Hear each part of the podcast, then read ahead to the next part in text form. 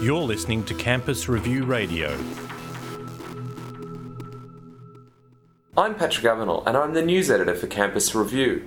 Dr. Daniel Skorich is a psychology researcher at the University of Queensland. He has been researching autism spectrum disorders and has published a paper that shows the relationship between clusters of social interaction characteristics that were previously thought to be unconnected.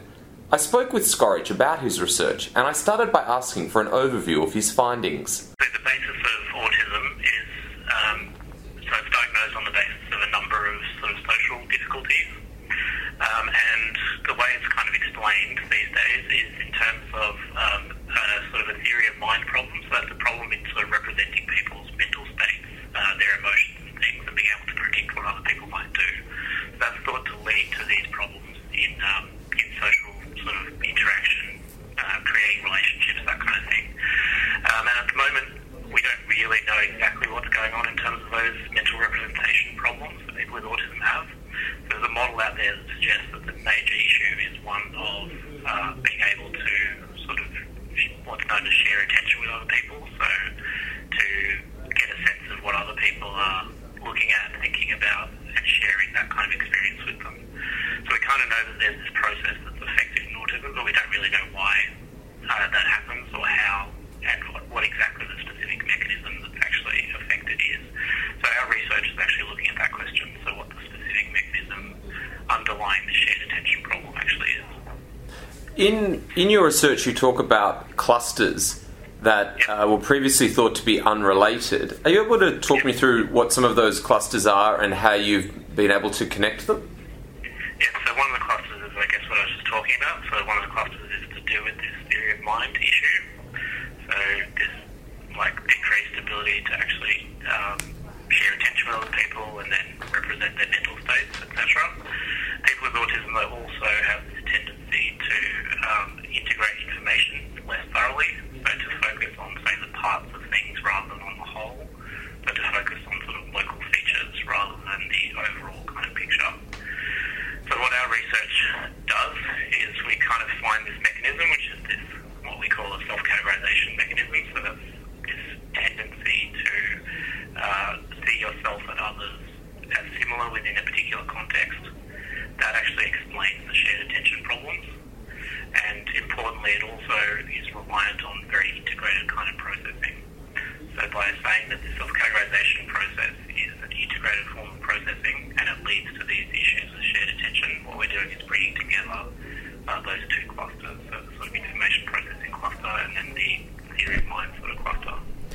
What sort of implications does your research and your findings have for, sort of, I guess, three parts of the process the diagnosis, then uh, sort of the intervention, and then the ongoing treatment of a, of a person with autism? Um, so there's the possibility, though we haven't really looked into it in much detail, of of using a task that we actually use in some of our experiments as a diagnostic tool, potentially. So we have this task where people are basically engaging in this sort of self-categorization process. So they're basically presented with information about other people, and then we measure the extent to which they see themselves as similar or different to those other people in this particular context. We can get a score from that. And our research suggests that the more autistic-like traits you have, the lower your score is on this self-categorization index. So it is possible that in future we might be able to adapt that in some way to become like a measure for, for diagnosis. So obviously very early days and we're just sort of thinking about it. We haven't actually done any research to suggest that we might be able to use it in that way. In terms of intervention, uh, there's various things, again, that we're just sort of starting to think about, starting to develop. Probably the most important one, I guess, at this point is um, our findings because they suggest this decreased ability or tendency to self-categorize link autism directly in with this process of um, sort of seeing yourself as members of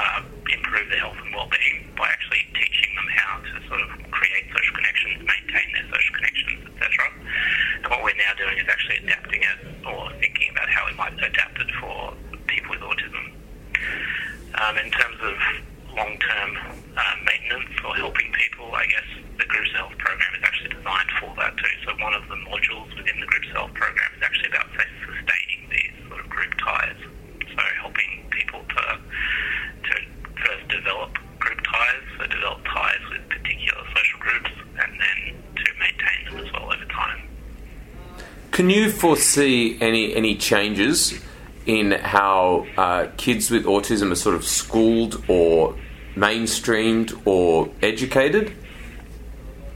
So on the basis of our research, you mm-hmm. um, probably not really. I mean, this is really talking about very fundamental cognitive kind of um, explanations.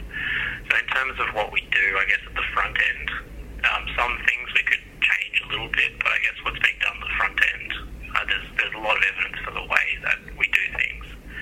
So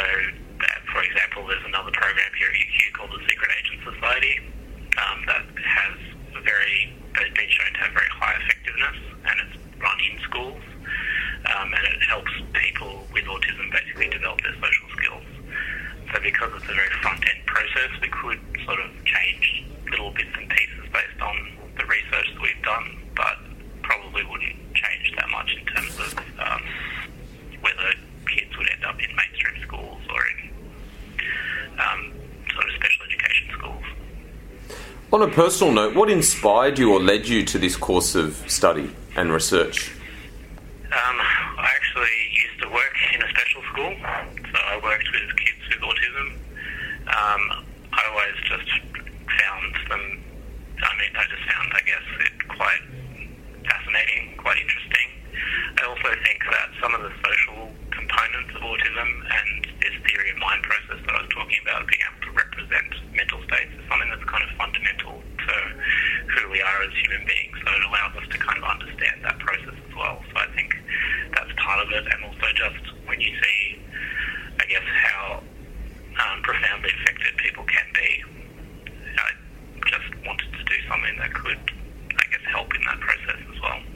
Do you think having had personal contact with people that have an autism spectrum disorder ha- has sort of influenced your work and meant that you have sort of a concrete grounding in it as opposed to perhaps more theoretical understanding?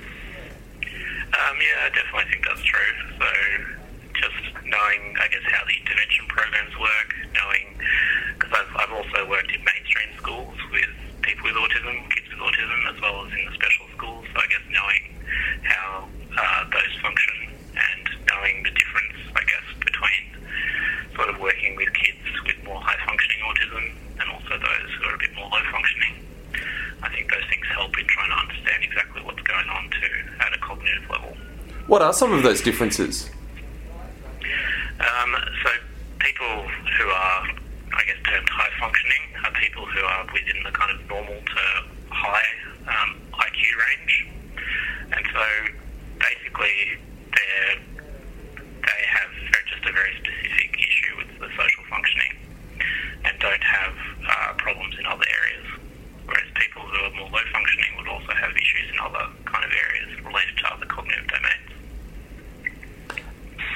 And is there anything else you wanted to discuss regarding your research?